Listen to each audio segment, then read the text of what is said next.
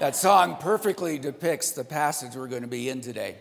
But again, please remember that I, by declaration, am making Easter last 4 weeks. 1 week is not enough. I have declared it to be so. It is the law of Jim DeMoller.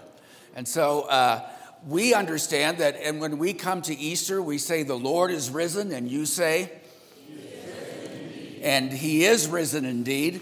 But we also understand that we live in a culture that only allows Easter one measly Sunday. That's all we get. And you know, it's the secular world says you can have Sunday, but you can't have the week before.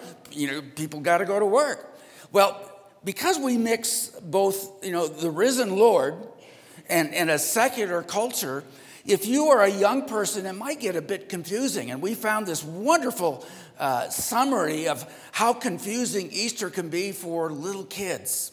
So let's look at this, and it's in Scottish, so there's subtitles. I think you know what I mean when you hear the people speak, okay? Let's watch this.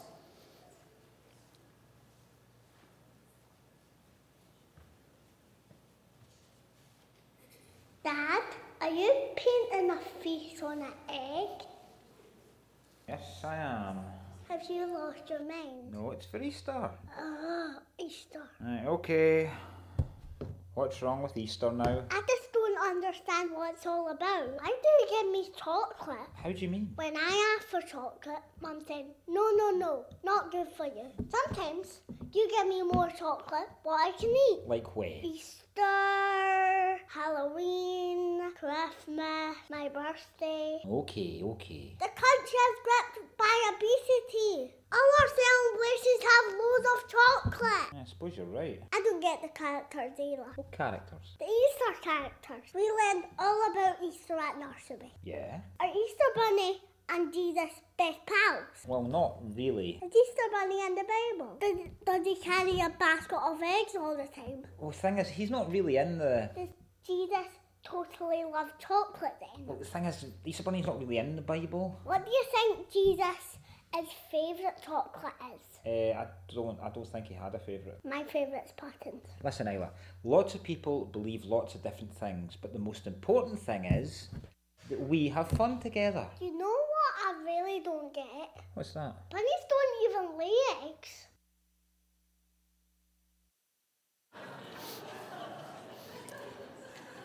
You just had to see that. It was precious. I love it. Let me say it again. The Lord is risen. He is risen indeed. This morning we worship a risen Lord, and it means that because he is risen, we can trust those things that are written about him by the eyewitnesses who were there and shared those same experiences with Jesus. From the very first line of the Gospel of Mark, which we are studying, we learn that he claims to be, and the writer of Mark claims that he is the Son of God. And so the next 16 chapters in this Gospel of Mark that we are studying, we have word after word of what Jesus was saying to prove that he's the Son of God. We have miracle after miracle and experience after experience, and they're all designed to convince us that that title, Son of God, is correct for this Jesus. So we have spent a series of weeks that I've been teaching looking at what Jesus says, his parables of the kingdom of God, and the arguments that he has with the religious leaders of his nation. And before that, we were looking at some of his decisions based on the Son of God's core values. In other words, what was his mission in coming to earth? And we looked at a few of his, what we'd call minor miracles, okay, minor. Probably 5 on a scale of 10. But now we are entering this phase of what I call big-time miracles. Back to back to back to back, and that's 4. To back, there are 5 miracles that are designed to blow you away, to knock your socks off so that you would understand God's Son has the power. He has the power to do whatever his Father wants. And he has more power than any human has ever had, more power than any interest group in Washington, D.C. He has more power than any new scientific discovery that we have made, more power than any government, more power than any dictator could ever dream of possessing. And yet it is a power that has to match with it compassion. What do I mean by that? You look at people who use their power without compassion, and the result can be atrocities. You look at people with compassion but no power, and it's just sentiment. There's no results. They're just sentimental. Jesus lives with power and compassion, and friends, he's full of both. And so we take note because we wonder, Jesus, are you able to do what your Father wants? In other words, can you do what your Father wants? And then we also ask, do you care about us? Can you and do you care? We're in a passage this morning that looks at many details of a major miracle.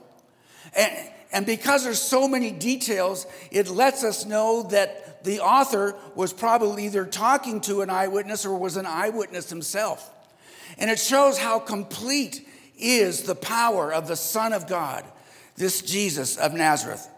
I'm in Mark chapter 4, and it's called The Calming of the Storm. But as I read it, understand that the details are written for their, so you can both imagine what is going on and have a bigger picture of what this miracle is all about, but also to point to its authenticity. And it says this, Mark chapter 4, verse 35. That day when evening came, he said to his disciples, let's go over to the other side, meaning the Sea of Galilee. And leaving the crowd behind, they took him along, just as he was in the boat. There were also other boats with him. A furious squall came up, and the waves broke over the boat, so that it was nearly swamped. And Jesus was in the stern, sleeping on a cushion. Really? The disciples woke him, and they said to him, Teacher, don't you care if we drown? Wow. I call this passage the three rebukes. But in it, understand that every little detail that is given is there to heighten the drama of what Jesus is about to do. Here are some of the details. It is nighttime, and we understand that on the Sea of Galilee, fishermen fish during the evening because the sea is calmer in the evening. But Jesus makes his sail in the evening, and so they are sailing at night. We also know that there are other boats with them. And so those boats sailing at night are sailing then because Jesus has just dismissed a crowd of people who probably sat with him all day to hear him teach. And as he dismisses the crowd, then he sails to the other side so he can have some seclusion and time with his disciples. And the final little detail is that Jesus falls asleep. It says, on a cushion for his head. And these sailors and fishermen then hit an unexpected, untimely storm because it's evening when the lake is supposed to be calmer. And the waves are filling the boat so deep that the sailors fear that it might sink. This last week, we had a hailstorm down at our local mall, and it closed the mall because it broke all the skylights. Fishermen know what to do when a storm comes up. Retailers do not. More than that, fishermen know what to do because they've been through several serious storms during the daytime. They know exactly what they should do, and I'm sure they are doing it. Some of you said, oh, hail's coming down. My car's in the parking lot. I saw one of your cars. And you said, I ought to get it out of the hail. And by the time that connected, because this doesn't happen very often, by the time it connected, your car was ruined. Well, luckily we have insurance. There was no such thing as insurance for these disciples. And they feared for their lives. And they didn't say, well, at least my wife will get $250,000 in a life insurance policy. No, they were fearing for their livelihoods and fearing for their lives. So at the end of that, as that violent storm hits, and these people are afraid, we see three rebukes, and the first is a dangerous one. You see, the disciples go to Jesus, and they rebuke Jesus. May I strongly suggest you don't do that very often, because the chances are he will prove you wrong. So they go to him and they rebuke him and they give these wonderful words. And by the way, these words are repeated by every human generation. It's a question posed generation after generation, and here it is. Do you care about us? Do you care about humanity? And more personal, do you care about me? Here are their words. Teacher, don't you care? Rhetorical question. It doesn't look like you care is what they're saying if we drown. So they are perplexed and they bail while Jesus sleeps. Fear is controlling their souls, and a pillow is helping Jesus stay asleep. Do you see the difference between what they are experiencing and what Jesus is experiencing? Now, I cannot prove this,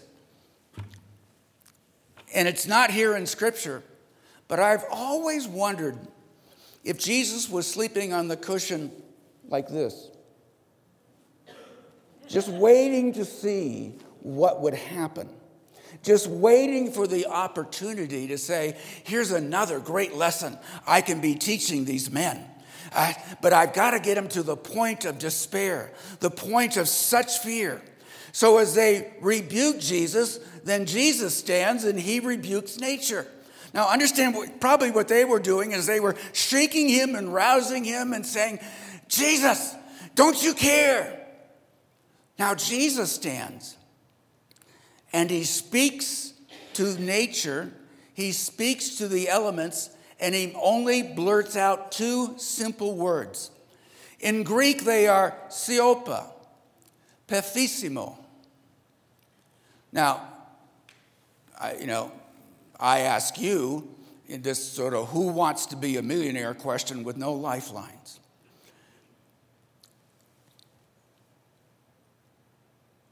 If they were asking, Jesus, don't you care? And suddenly they see that there's no wind,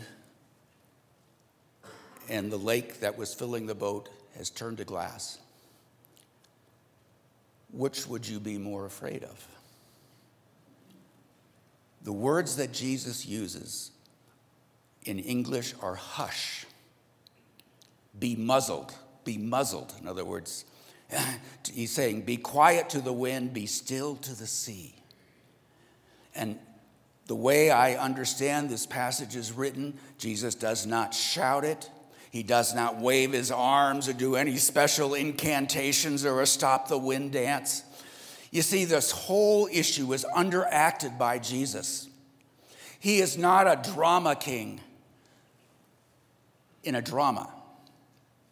But he simply speaks conversationally with his voice, and nature immediately obeys. Have you ever gone from the fear of nature to the fear of God in one moment? And you ever ask the question, who or what do I fear most? I think I would fear God. I've lived through earthquakes. I've held onto a shower head when the whole shower is shaking away. I've seen the shower underneath me crack, and I remember my prayers during that earthquake. But what would happen if the earthquake suddenly stopped because I said, Lord Jesus, stop this? Whoa. The third rebuke.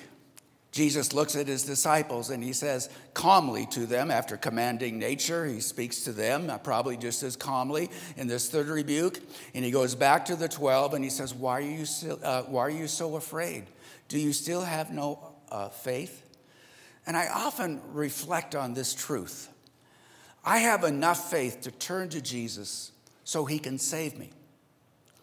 I do not have enough faith to believe that he can lead my life better than I can. I believe he can save me, forgive me for my sins. But when it comes to following him in faith, my faith is not so much. For a lot of my life, last 5 decades really, I've had the privilege of talking to people about God. And I realize that people have a lot of questions about God, but they also have a lot of questions for God. The questions about God are what I call the philosophical ones. They ask, how did the universe come into being? If God is so powerful, can he create a stone that he can't lift? You know, stupid questions like that. Then there's, some of the other philosophical questions. Why is there suffering in this life? And God, if you have all the power and you are good, why haven't you ever put an end to evil? You see, those are questions to logic. And people ask them to stump the theologian. And I want to say that they've often stumped me, so much so that I have studied the answers to these questions, so I don't look at them and go, I don't know. I've read books and books and books on these, and I've memorized the answers. I can win the argument. It's just that behind these philosophical questions are really what I call experiential, existential questions that are coming more from the heart. The experiential questions are, I've been through this, and I didn't see God. Among those is, why does my boss steal my ideas and take credit for them and never even thank me? Why is my neighbor's newborn daughter born with a congenital heart deformity?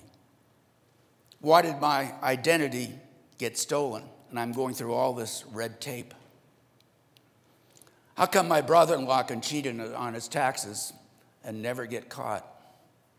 Well, I get audited every 5 years. Or how about this one? Experiential. Why did I get cancer? And there's even a level that if we're honest with ourselves, that we say, Jesus, don't you care? That I call beyond experiential, beyond existential, I call them visceral. These are questions, God, that go even deeper. Let me share with you a few that I've heard over my lifetime.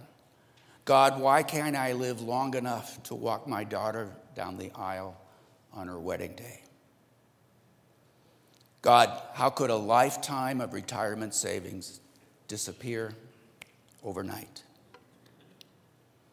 Why am I the only survivor of this car crash? Was I born this way, or are my sexual leanings a choice? Will my dad ever say he's proud of me? Am I stupid, or is algebra hard?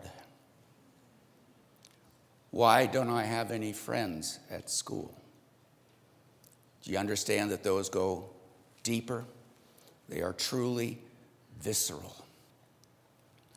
That is the question that they are asking. Don't you care? And understand that as we look at this Gospel of Mark, we compare the deity and the magnificence of Jesus Christ, but still in human flesh, and we compare it with our own humanity. And he was fully human and fully God, a mystery that we cannot really play out in easy words. But when we compare ourselves with him, we're doing anthropology because we see that mankind, humanity, is different than the deity of Jesus. And our anthropology is always asking God, first of all, does he exist? But secondly, we're saying, does he care about us? And we have to understand that that is especially true for Christians whose lives are at risk just because of their faith in Christ. That first band of believers in Jerusalem, after the resurrection and ascension of Jesus Christ and the coming of the Holy Spirit on Pentecost, that first band of believers and followers of Jesus, they are threatened, they are jailed, they are beaten, and they are persecuted for their faith in Christ. Within the first few years, Stephen is stoned and James is executed. Could God have spared them? Does God care? But the faith of Jesus spreads even further till it's all around the Mediterranean, which is within just a few decades. So we come a little later, in the 60s ADs, and under Nero, just 30 years after the resurrection of Jesus, their faith has spread to Rome. And Nero blames the destructive fire that decimated Rome. He blames it on them when really what he was trying to do is some Roman redevelopment. He throws some to the lions, and he makes others living human torches. Could God have saved them and killed Nero instead? Does God care? About 90 years after Nero, Bishop Polycarp of Smyrna, which is now called Turkey, is told that he would be allowed to live if he denounces his faith in Jesus Christ. You see this picture? Let me read the quote. Make sure you leave this picture up and see what's wrong with this picture, because there's a little humor here. Here's his answer, and this is recorded in Fox's Book of Martyrs. His answer is, denounce Christ or die. His answer is, 86 years have I served him, and he has done me no wrong. How then can I blaspheme my king who has saved me? What an answer. Can I also say, what a body at 86. You see that? I'm 69 and I'm not getting there. Anyway.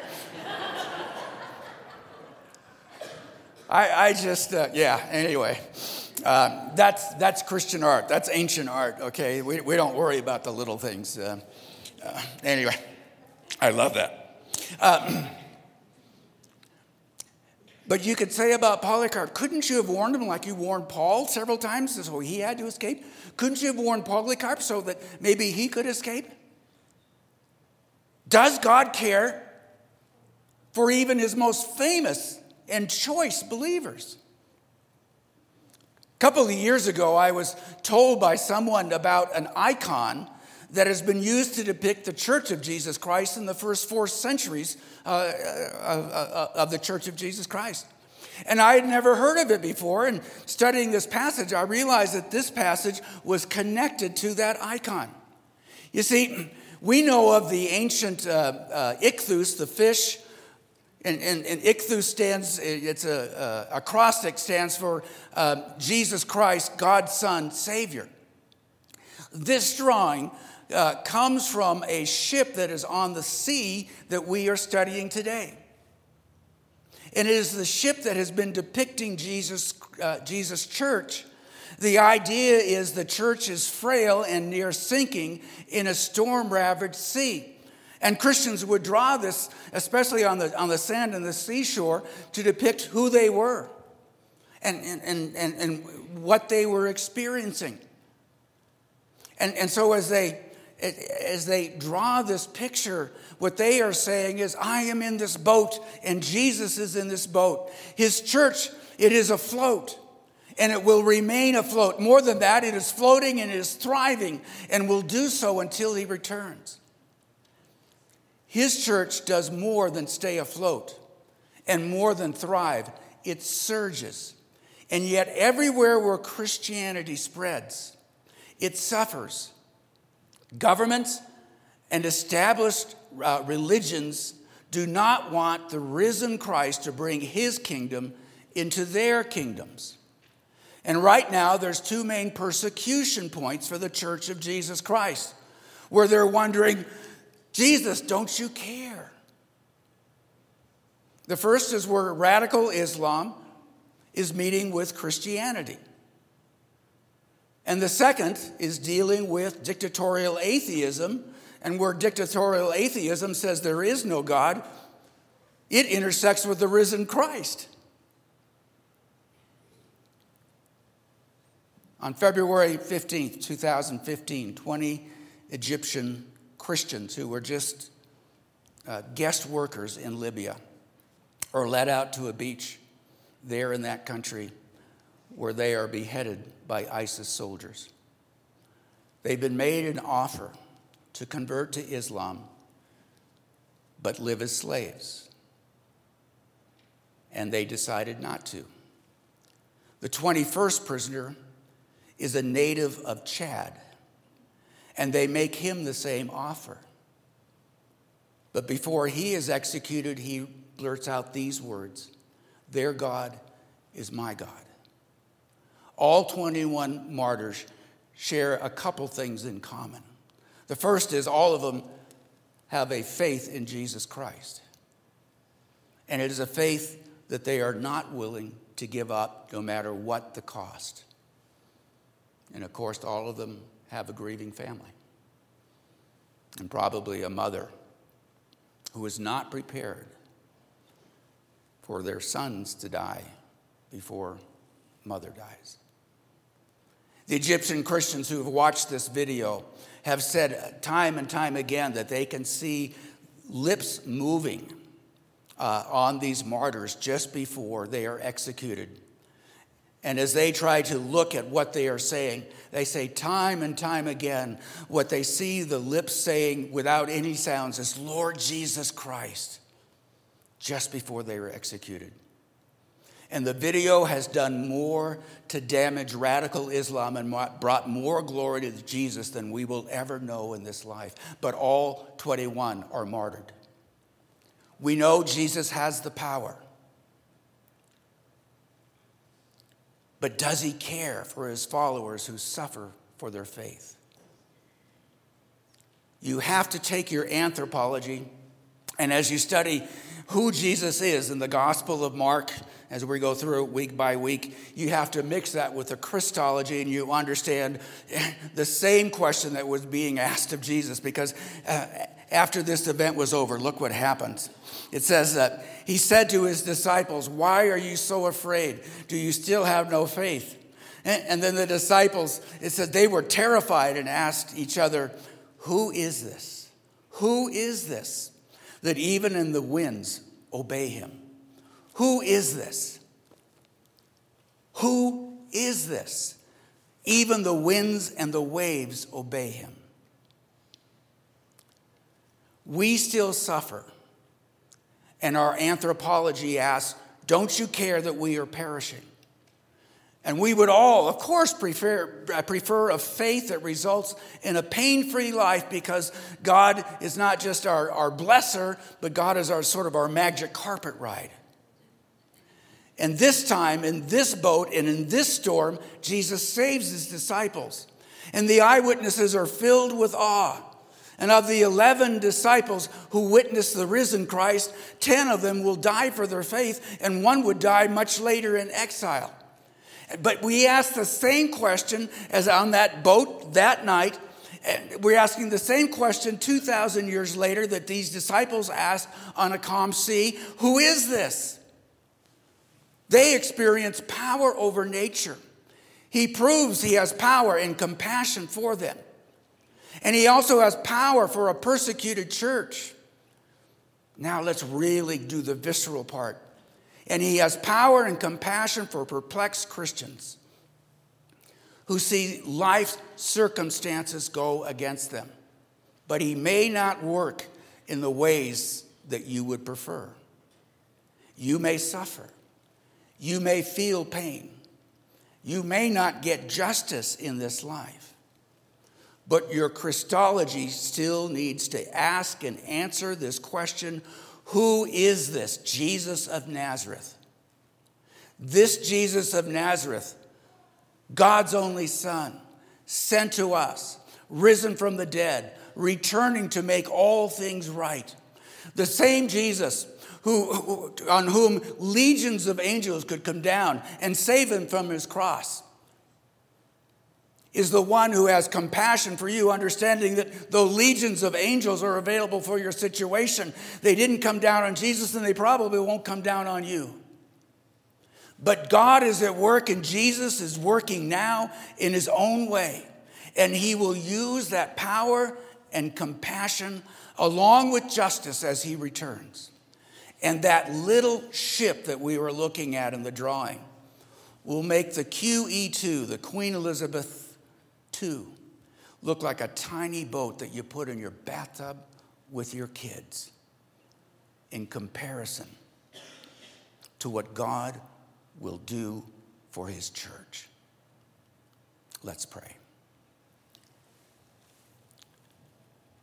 Father, we know it's Mother's Day, and we thank you so much for mothers, as that video proclaimed, sacrifice so much and do it with such joy.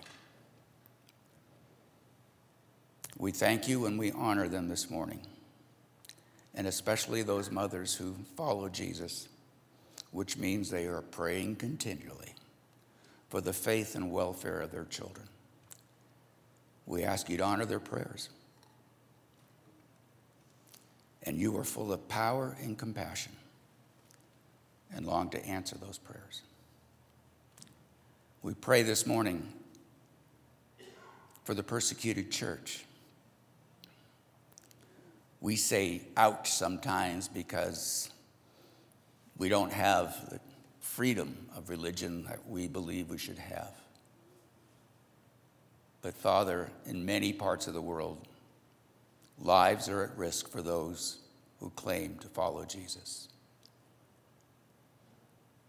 We do not understand why someone as powerful and as compassionate allows martyrdom, but we do know that the boat floats and thrives and surges.